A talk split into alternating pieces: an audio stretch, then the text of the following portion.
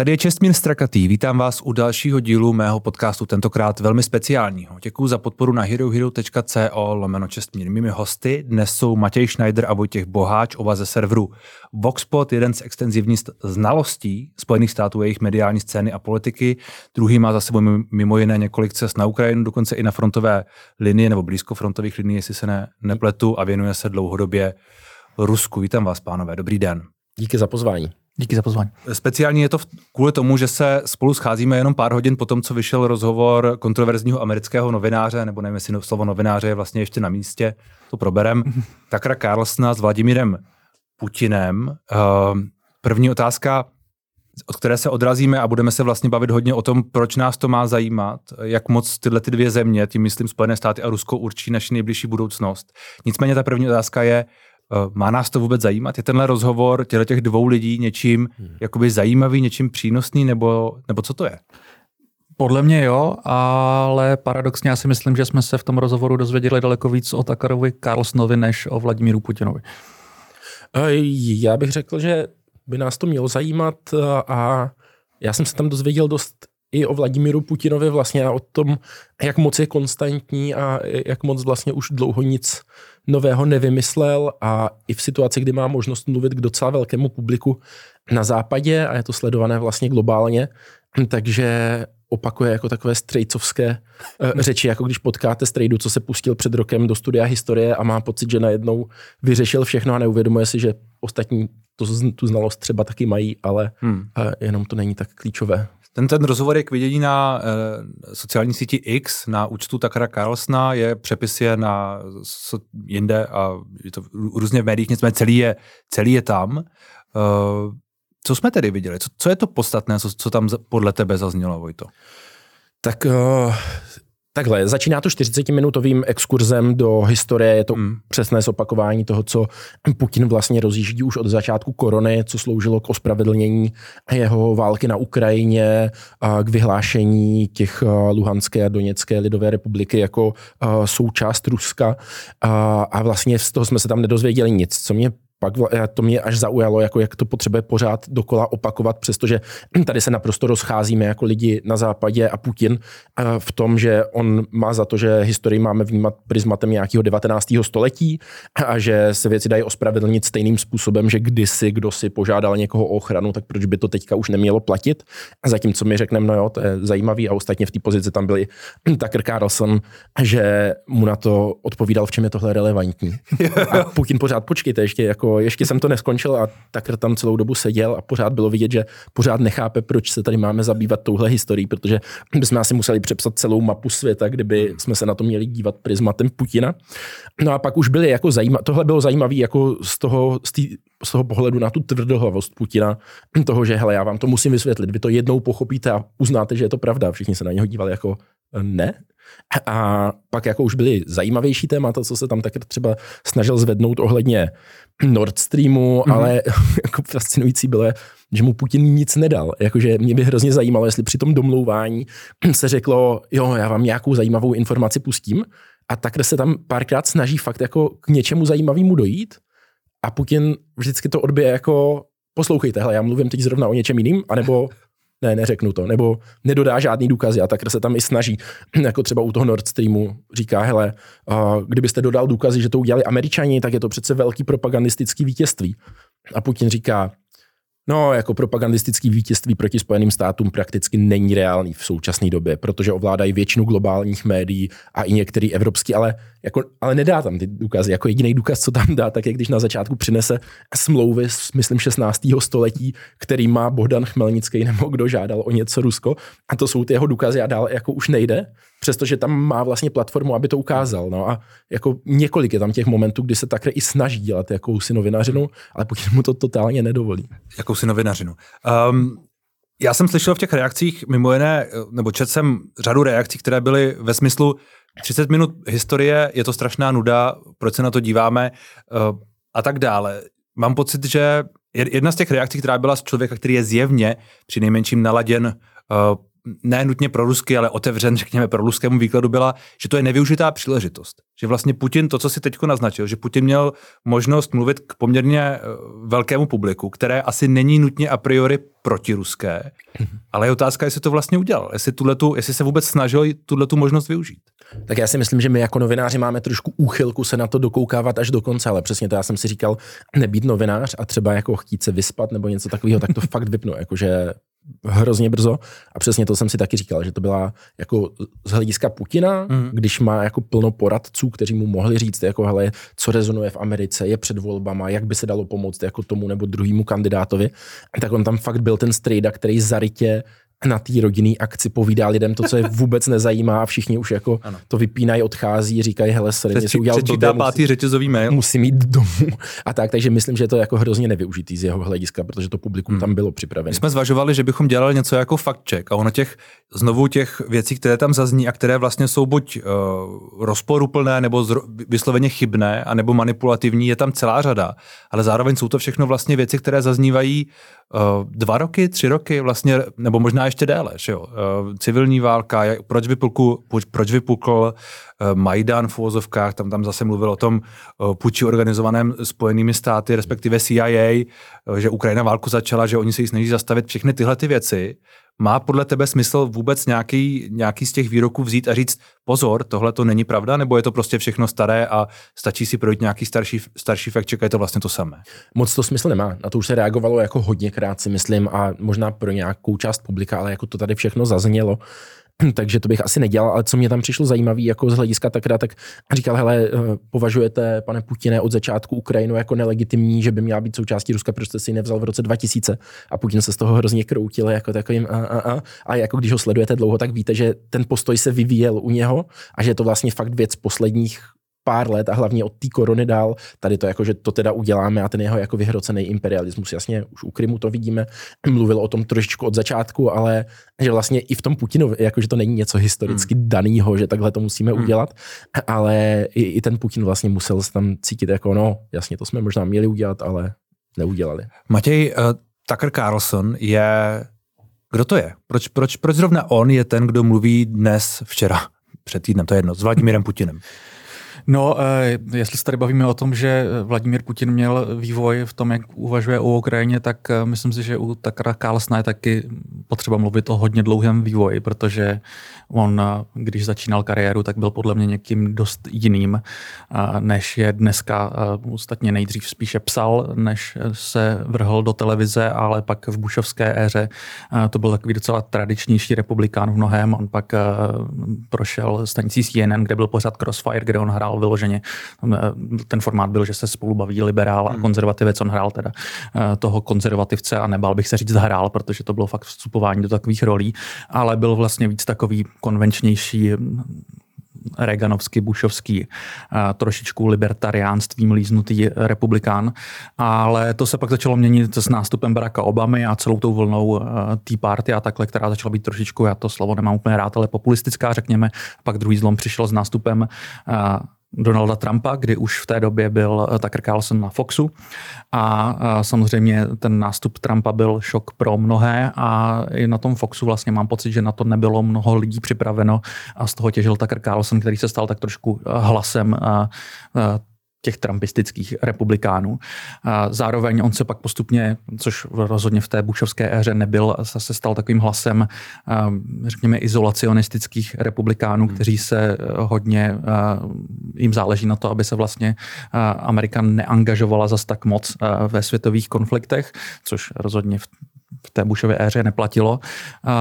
A to mám pocit je nejdůležitější faktor, když se bavíme o tom, proč s Vladimírem Putinem z amerických novinářů mluví právě Tucker Carlson, protože hmm. to je něco, co samozřejmě eh, Putinovi konvenuje a eh, Tucker Carlson na to dovedlo k tomu, že on vlastně ještě docela nedávno před tou invazí na Ukrajinu dost vlastně Putina, nebál bych se říct, chválil a takhle, hmm. takže samozřejmě pro Putina to určitě je výhodné a musí jak si uvědomovat, že by si tam mohl přivést daleko kritičtější novináře a že Tucker Carlson úplně z principu podle jeho světonázoru úplně kritický nebude. Hmm. A jak obstál? Jaký je jeho novinářský styl obecně a co jsme vlastně viděli z toho jeho uh, umu, řekněme, teď s Vladimírem Putinem? No, on nikdy moc nedělal konfrontační rozhovory, co je třeba se probírá i na americké levici, je, že on si často zval do svého pořadu paradoxně docela levicové hlasy, kteří byli ochotní eh, kritizovat třeba demokraty anebo administrativu Joea Bidena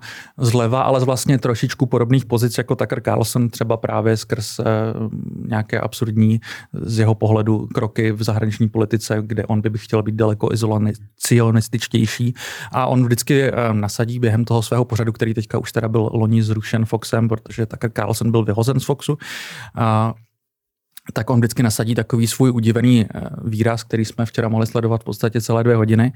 A pak kdykoliv někdo řekne nějaký aspoň trošičku forek, tak se tak hodně nuceně směje a vlastně on reagoval dost podobně na toho Putina, ale zároveň eh, jako mě se na to dívalo hodně těžko, protože jedna věc je, když on se takhle směje s nějakými svými americkými hosty, novináři a takhle, a druhá věc je, když najednou se tí vůči tady prostě člověku, který vymyslel invazi na eh, Ukrajinu a eh, umírá kvůli němu spousta lidí a najednou je proti němu sedí Tucker Carlson natváří se, jako kdyby to byl další jeho host a hmm. reaguje vlastně podobným způsobem a navíc teda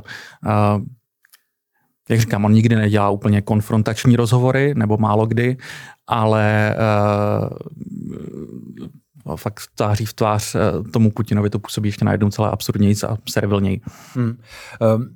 Bavili jsme se o tom možném namíření do Spojených států toho obsahu, toho, řekněme, sdělení Putinova nebo něco takového. Tam se teď schvaluje pomoc, další balík pomoci Ukrajině, nejen Ukrajině, tedy Ukrajině, Izraeli a ještě jednomu. Tajvanu. A Tajvanu, ano, omlouvám se. Může tohle to nějak, mít nějaký vliv, nebo může to být vůbec nějak spojené třeba, třeba s tím, nebo s nějakou obecnější diskuzí ve Spojených státech, nebo je to vlastně mimo běžné?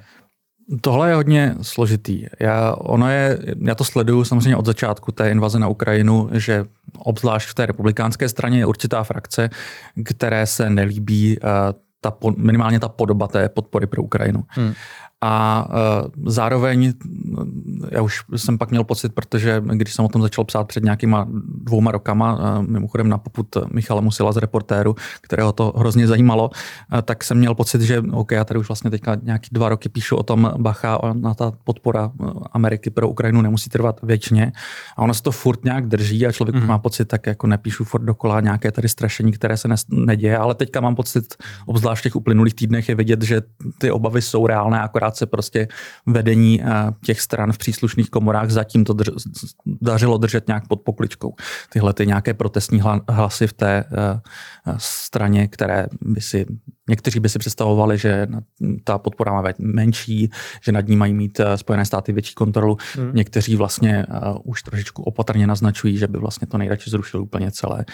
Uh, je otázka, jak se to bude vyvíjet. Ono teďka to souviselo s tím, že to bylo v kongresu spojené s tím, uh, jak se bude financovat a reformovat uh, imigrační politika a zabezpečení jižní hranice, což mám pocit dalo některým republikánům trošku tak povolení, které dřív bylo komplikovanější říct, uh, no vlastně jako potřebujeme uh, tu Ukrajinu uh, od toho odtrhnout a musíme řešit hlavně jižní hranici.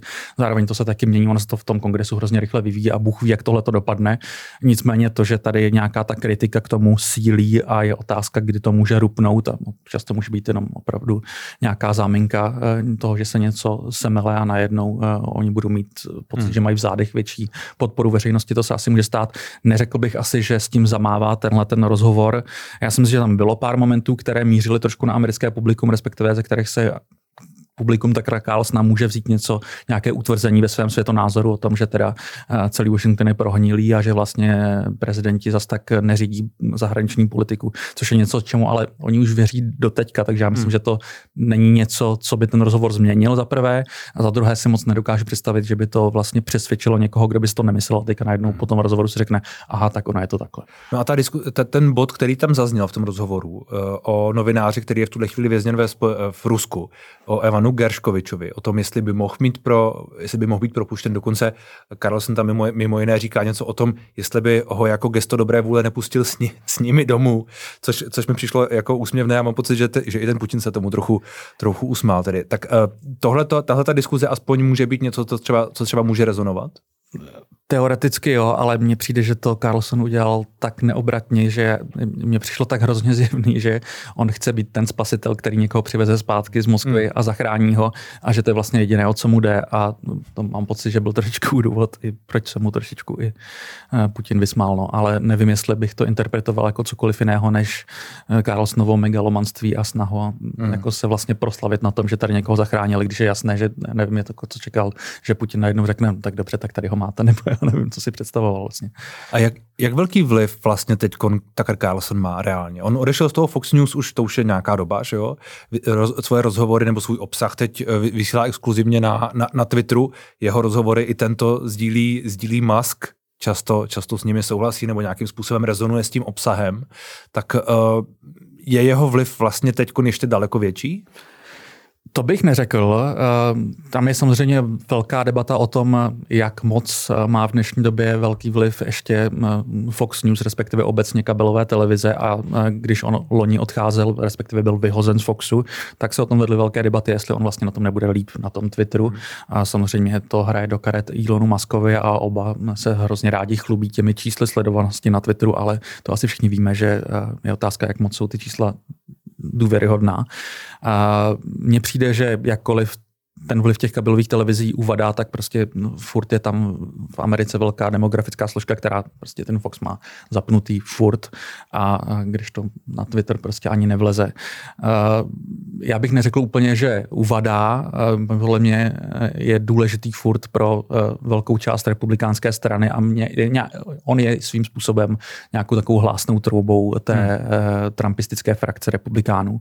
Ale zároveň mě by nepřekvapilo, kdyby Protože teďka se všichni přesně bavili rok o tom, jestli teda on může někam vystoupat a třeba se stát důležitější než Fox. Hmm. Mám pocit, že tenhle ten rozhovor ukazuje na jeho limity, protože on mohl třeba, kdyby ten rozhovor vedl nějak jinak, třeba kritičtěji, kdyby se jenom nevyzl na tom, co říká Putin, tak možná mohl přesvědčit někoho, no, aha, tak já tady budu sledovat Carlsona, protože vypadá zajímavě, hmm. ale myslím si, že tím, jak on to vedl a fakt, že se jenom vezl na tom, co říká Putin, nebyl mu schopný jakkoliv kontrolovat a takhle, tak já si myslím, že to je, může zafungovat jako nějaká určitá stopka těmhle jeho nadějím, hmm. že by mohl být větší než Fox. A může takový rozhovor, který se teď jakoby nastínil, vůbec, vůbec vzniknout? Nebo jak byste, na co byste se zeptali vy? Já si myslím, že jako prakticky nemůže, protože Putin se doopravdy k sobě nepouští až tak moc lidí. To, co bývá jako z té jeho produkce nejzajímavější většinou, tak je to každoroční zhrnutí, eh, jako to obrácení k národu, nebo jak se tomu říká teďka ta televizní telefonní konference, eh, která často trvá dvě, tři, čtyři hodiny a, a tam se probírají poměrně zajímavé věci, jak jako dovnitř Ruska, tak z mezinárodní politiky a tohle je třeba ta platforma, kde on ohlašuje tak trochu nové věci, ale myslím, že to nedělá moc vůči novinářům. Jasně, hmm. občas někam jede do nějakého závodu eh, na Sibiř a tam řekne mimochodem během tiskové konference něco, co je mířený třeba jako komunikace vůči někomu konkrétnímu nebo tak. A to jsou zajímavé momenty. A jinak jako nejsledovanější je tady ta televizní debata. Ale ještě teďka v té debatě jsem si uvědomil, že je vlastně hrozně zajímavý, jak žádal Carlson o propuštění toho novináře. Takže tohle je situace, ve které je Putin hrozně často, kdy tam sedí jako car a někdo za ním přijde, puste toho mého nespravedlně vězněného jako blízkého nebo tak, chci ho dovést zpátky a teďka jsme to viděli živě jak to probíhá vlastně to jeho jako pousmání se a no, ne, nepustím. A to mě na tom vlastně bavilo docela dost, že jako vidíme do toho momentu, který hmm. podle mě Putin má každodenně. Jinak na co se ho ptát, já si myslím, že u něho vždycky, když s ním budete dělat rozhovor, tak to dopadne tím, že se obrátí jako k nějakým šíleným jako frázním dlouholetým a on není z těch nejzajímavějších lidí v Rusku, s kým, dělat, s kým dělat rozhovor. Třeba Lavrov jako minister hmm. zahraničí, tak je mnohem jako flexibilnější, vtipnější a tak dál. Ten Putin je tam fakt jako takový stařec, který už jako opakuje ty svoje moudra, na který si během posledních let došel, bych řekl. Hmm. Já bych rozhodně řekl, že se má smysl o ně nějaké takové rozhovory pokoušet a mám pocit, že v uplynulých letech proběhly nějaké, které byly něčím zajímavé. Hodně lidí v uplynulých dnech vypichovalo rozhovor rakouského novináře Armina Wolfa, hmm. že se jmenuje, asi pět let starý, kde on teda vlastně Putinovi docela ostře kontroval a by bylo vidět, že chvílema to Putina úplně tak rozhodilo, že on mu třeba začal nejdřív omylem odpovídat v Němčině a takhle. Nevím, jestli se tam člověk něco moc dozví přímo od Putina, ale je zajímavé to sledovat a myslím si, že v momentě, kdy je tam opravdu hmm. ostrý zkušený novinář, který je schopný nepřecházet ty zabádějící věci, co z Putina padají, tak to může být zajímavé. Já musím říct, že mě teda dost vlastně iritovala v posledních dnech ta debata o tom, jestli zaprvé Tucker Carlson je vůbec novinář a takhle. Já vůbec nechápu tenhle ten tendenci lidí jako říkat vlastně, že někdo, kdo hmm. dělá novinářskou práci způsobem, který je třeba hodně kritizovatelný a blbý, tak budou říkat, že to není novinář. Proč nemůžeme říct, že je to blbý novinář? Mám pocit, hmm. že se nemusíme pomáhat tím, že ho budeme označovat za něco, něco jiného. To je jedna věc. A za druhé, jako eh, ta debata o tom, že vlastně vůbec se nemá dělat rozhovor s Putinem, kdy pak jako naštěstí, teda mám pocit, že i spousta vel, velkých men novinářských říkala, jako hmm. já bych s Putinem udělal rozhovor hned. Ano, Kristin Amanpur ze CNN například, ona je to velké jméno, která říkala, ona sdílela takovéto video takovou tu upoutávku, kterou natočil Tucker Carlson, ve kterém se snažil jakoby obhájit, mm. proč vlastně ten rozhovor dělá s tím, že je třeba mluvit s Putinem, tak ona říkala, nebo ten post jí byl ve smyslu, ale my se o to snažíme, akorát, že ten rozhovor nedostáváme. Asi, asi z logických důvodů. Zároveň je otázka, jestli, jestli vůbec v nějakých kulisách Kremlu se prostě dá natočit kontro, kontroverzní rozhovor. Ono jako bylo zajímavé, že vlastně už včera, když jsem se koukal na ruský první kanál, eh, jestli to bude někde ve zprávách s tím, že jsem čekal, že to bude třeba jako pátá, šestá zpráva, že jako mimochodem bude tady rozhovor s Carlsonem, tak jenom co jsem odevřel ten první kanál, tak to bylo velký šestiminutový video na začátku, které řešilo, že Carlson je nejlepší novinář teda v Americe a že přestože žádají všechny televize, tak to dostane zrovna on, protože vlastně je kvalitnější než, než ostatní. Je to, je, je, to, je to jenom zesílení propagandy v podstatě? A jako já to moc nechápu, jako já bych čekal, že když už tohle udělají, tak to mají naplánované tak, ať to někde zarezonuje. Hmm. Oni to hodně využili, že doopravdy to mělo publicitu Uvnitř Ruska bylo to jako hodně sledované, myslím, že se to využilo úplně naplno, a že ten rozhovor samotný není až tak důležitý, jako to, co se v Rusku dělo, jako nějaký ten, jako to divadlo kolem toho, kdy to hmm. bylo, hele, přijel jsem v, ve Spojených státech, je, je to nejdůležitější novinář, který ho sleduje obrovské množství lidí a vlastně spochybňuje tu linku, že Rusko je totální nepřítel, ze kterým bychom se uh, neměli bavit. A já si myslím, že jako v Rusku samotným už i ten rozhovor až tak moc lidí nesledovalo nebo ho po chvilce vyplo, ale slouží to jako i dlouhodobější potvrzení, jako hmm. hele, není to tak černobílý, oni i ve Spojených státech nás mají docela rádi a v tom to teda využili do opravdy naplno. Takže bych řekl, že to je jako velký divadlo, uprostřed kterého je jako velký černo rozhovoru Takra Carlsona s Putinem, který je vlastně skoro jako jedno.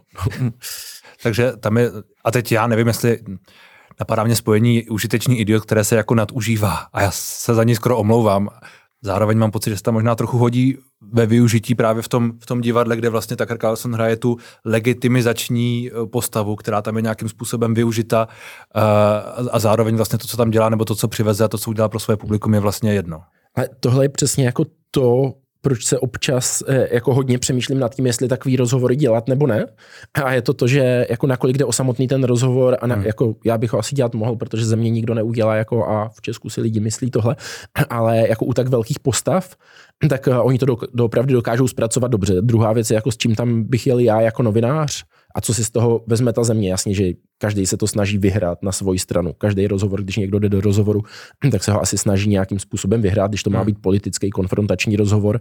A tady je to taky tak. Akorát jako Kreml má obrovskou mašinérii toho, jak to může využít. Viděli jsme plno videí, jak lidi v Moskvě běhali za Karlsnem a říkali jako, pane Karlsne, jak se vám tady líbí? A on, jo, je to super. A já i věřím, že mu se tam hrozně líbilo. On si musí odvážet jako nádherný zážitek, kde ho lidi milujou, má jako totální pokrytí, běhají za ním na ulici a chtějí se s ním fotit a tak.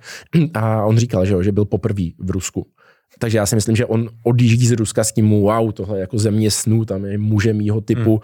Hmm. To ostatně zmiňoval v tom rozho- eh, rozhovoru, myslím, nebo ne, to bylo v Maďarsku, když promlouval, tak mluvil o tom, jak jako humor už skoro ani není na západě povolený a tady najednou si mohl dělat ty svoje vtípky a tak dál. Takže já si myslím, že se vrátí hmm. jako velice nadšený. Rusko si s tím udělá to svoje, on si s tím udělá jako něco mm, svýho mm. a je otázka, jako kdo to vyhrál, ale jak říkal Matěj, jako taky si nemyslím, že bychom tady ty rozhovory neměli dělat. Otázka je, jestli neříct, jako no, tak je to pěkně blbý novinář, že ten rozhovor udělal takhle a že se nechal až takhle napádat. No tak ono jako um, vyhrát. Já mám pocit, že ten samotný rozhovor, on ale to není jeho styl, že by potřeboval vyhrát. On přece, uh, on, jako a teď On prostě dává ten prostor, nějakým způsobem to vede, můžeme to kritizovat zleva zprava, jo, blbě reaguje, nevím, něco hmm. neproblem, nepr, hmm. neproblematizuje, ale jeho styl přece je jakoby nekonfrontační i politicky nekonfrontační, nebo ne? Já jsem to myslel vyhrát s tím, že jako ten rozhovor je nudný. Jako pro své PR. Je, jako, že, že si z toho nikdo nic podle mě jako ani nemůže pořádně hmm. odníst z toho rozhovoru. Takhle to prohrál. Ne, že by ho Putin velice něčím napálil, ale že mu nic nedal vlastně. Hmm. Hmm.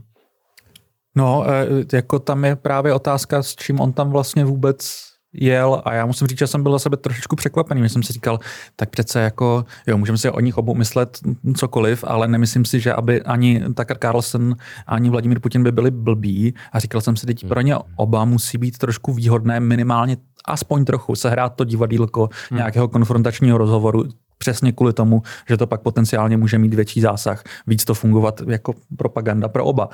A vlastně jsem byl překvapený, jak málo to tam vůbec bylo, protože prostě jo, na začátek proběhla přednáška Putina historická, kdy uh, Tucker Carlson jenom fakt přikyvoval a vlastně sám nechápal, co se to tady děje. Uh, pak uh, se ho teda uh, zeptal na Nord Stream a zavtipkovali si o Nord Streamu a pak na závěr to s tím novinářem a jako jediné, co tam proběhlo, bylo to, co už jsem říkal s tím, jako, že teda přikyvoval. To bylo vidět, že ožil, když teda mu uh, Putin říkal, že teda evidentně američtí prezidenti nic nerozhodují a takhle což je opět, ale jako to prostě zapadá do ničeho, co si stejně hmm. Tucker Carlson myslí a tak a jeho diváci si to stejně myslí. Jeho diváci si to stejně myslí a jestli si přijel uh, do Moskvy proto, aby mu Putin řekl jako něco, co si stejně už myslí, hmm. tak já nevím, k čemu to je. No. Jaký je vlastně teď pohled na Ukrajinu, na pomoc Ukrajině v samotných Spojených státech? Jak moc, jak moc tam třeba ta, ta pomoc, která se teď prohlasovává tím kongresem, uh, naráží na nějakou um, obecnou náladu? Moc děkuji, že jste doposlouchali až sem. Zbytek rozhovoru najdete na herohero.co lomeno čestmír a uslyšíte v něm třeba tohle. Přesně tak a ono to bylo vidět v momentě, kdy ta invaze začala, tak jak on vlastně hledal tu hmm. svoji nejvíc siláckou polohu, kdy jako ano, chvílema kritizuje, jak to řeší Biden a chvílema říká, no tak kdybych vlastně byl v úřadě já, tak se to vůbec nestane. Vždycky, když jsem se ptal, a mělo by teda jako Ukrajina, měla by začít jednat s Ruskem, a lidi, jako ta odpověď je, hele, kdyby to mělo smysl, tak jo, jenomže my se fakt bojíme toho, že Rusko jako nechce úplně jednat. A nemůže se Zalužný vrátit třeba ve funkci prezidenta? Stoprocentně bude eh, pro Bidena hlasovat spoustu lidí, kteří budou mít o Bidenovo stáří velké obavy, ale bude jim to připadat jako menší risk než Donald hmm. Trump. Jak to dopadne, asi víme. Bylo zajímavé sledovat, jak se Kreml hodně bál kohokoliv, kdo by byl jako mladý kandidát. Snažili se nepřipouštět nikoho takového. Kdyby se on se dostal do Bílého domu a do klíčových pozic se dostali určití lidé, kteří jsou právě v těchto těch think tancích, kteří mají někteří opravdu divoké plány, hmm. tak by to mohlo být docela jízda.